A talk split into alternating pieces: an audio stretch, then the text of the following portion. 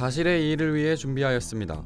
이름하여 기사의 극적 재구성. 재구성한 내용은 사실과 다를 수 있으며 청취자분들이 기사를 이해하는 데 도움이 되고자 합니다. 사실과 다를 수 있음을 유념하시기 바랍니다.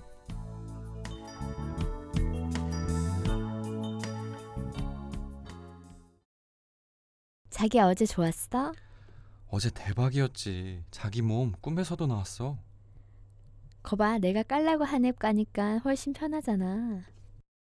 응, 그 앱 쓰니까 자기랑 내 몸이 훨씬 잘 보이더라. 오늘 밤에도 기다릴게. 그래. 평범한 35살 직장인 진태의 표정이 흐뭇했다. 회사 일과 중에도 핸드폰을 만지작거리다 누가 지나가면 재빨리 감췄다. 누가 보면 연애라도 시작한 모양새였다. 진태 씨, 요새 핸드폰 보는 시간이 많네. 여자라도 생겼어?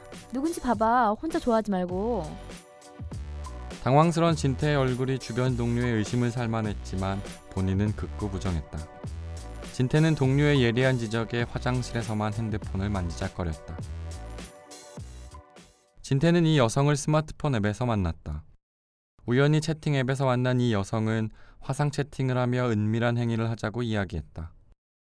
꿈틀거리는 욕망이 진태를 휘감았고 비뚤어진 욕구를 표출하고자 했다. 어차피 진태도 그 여성도 서로를 몰랐기 때문에 안심이 됐던 측면도 있었다. 핸드폰의 영상과 사진 폴더에 저장된 그녀의 모습을 다시 봤다. 평범한 모습이 아닌 벌거벗은 여자의 영상과 사진이 가득했다. 뒤쪽엔 저장된 진태의 은밀한 영상과 사진도 가득했다. 오늘 밤도 화상 앱으로 아무도 모르는 그만의 은밀한 욕구를 충족시킬 생각뿐이었다. 은밀한 그녀의 모습과 자신의 행동으로 가득 찬 머리를 깨우는 핸드폰 진동이 울렸다. 여보세요? 김진태 씨죠? 그렇게 더럽게 밤새 놀면 재밌어요? 황급히 사무실을 뛰쳐나온 진태는 회사 계단에서 전화를 이어갔다.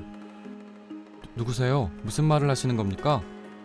이봐요. 당신이 야한 동영상이랑 사진 찍어 보낸 거 내가 다 갖고 있어. 그거 알아? 당신이 설치한 앱으로 당신 전화번호부까지 다 내가 갖고 있다고.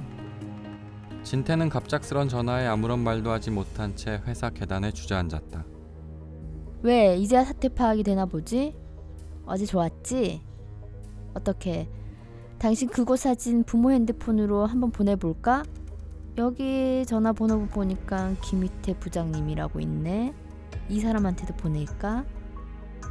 갑작스런 협박과 진태의 전화번호부에 저장된 이름까지 거론하자 진태는 공황 상태가 되었다. 다시 전화하겠다는 말을 남기고 전화는 끊어졌고 복잡한 여러 생각이 진태의 머릿속을 채웠다. 경찰에 전화할까? 하면 내가 한 짓이 드러나잖아. 인터넷으로 좀 알아볼까? 옆 동료의 눈치를 봐가며 인터넷을 검색해봐도 별다른 소득이 없었다. 협박이니 경찰에 신고해도 본인은 피해 없다는 내용. 돈 보내서 신고하면 본인 잘못도 있으니 경찰이 잘 안 찾아준다는 내용. 무엇 하나 진태의 답답함을 해소해줄 방안을 제시해주지 않았다.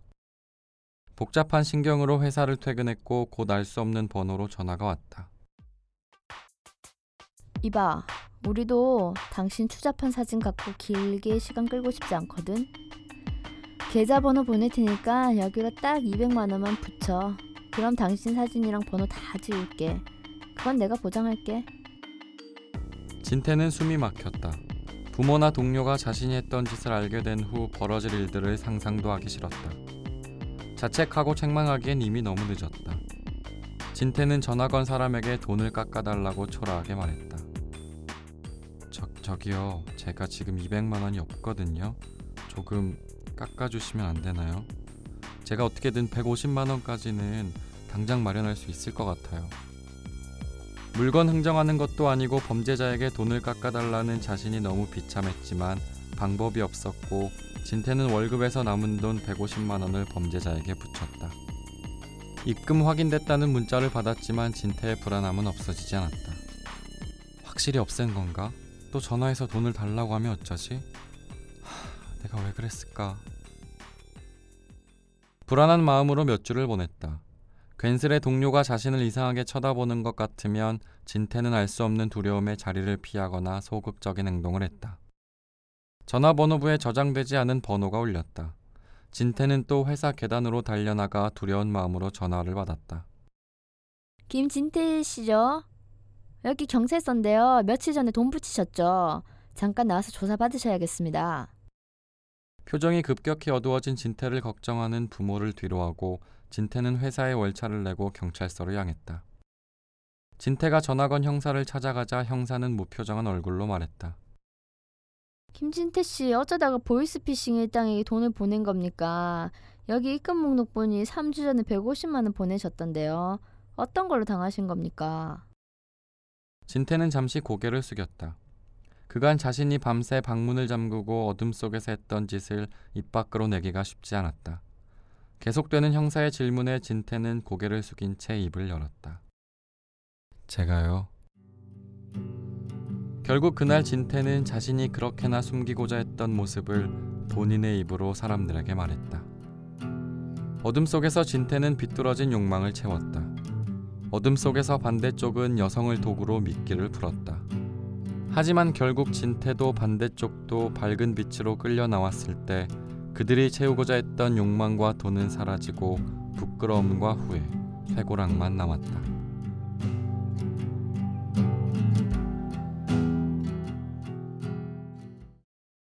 음란 화상 채팅을 한 후 이를 저장해 상대 남성에게 돈을 뜯어낸 일당이 실형을 받았습니다.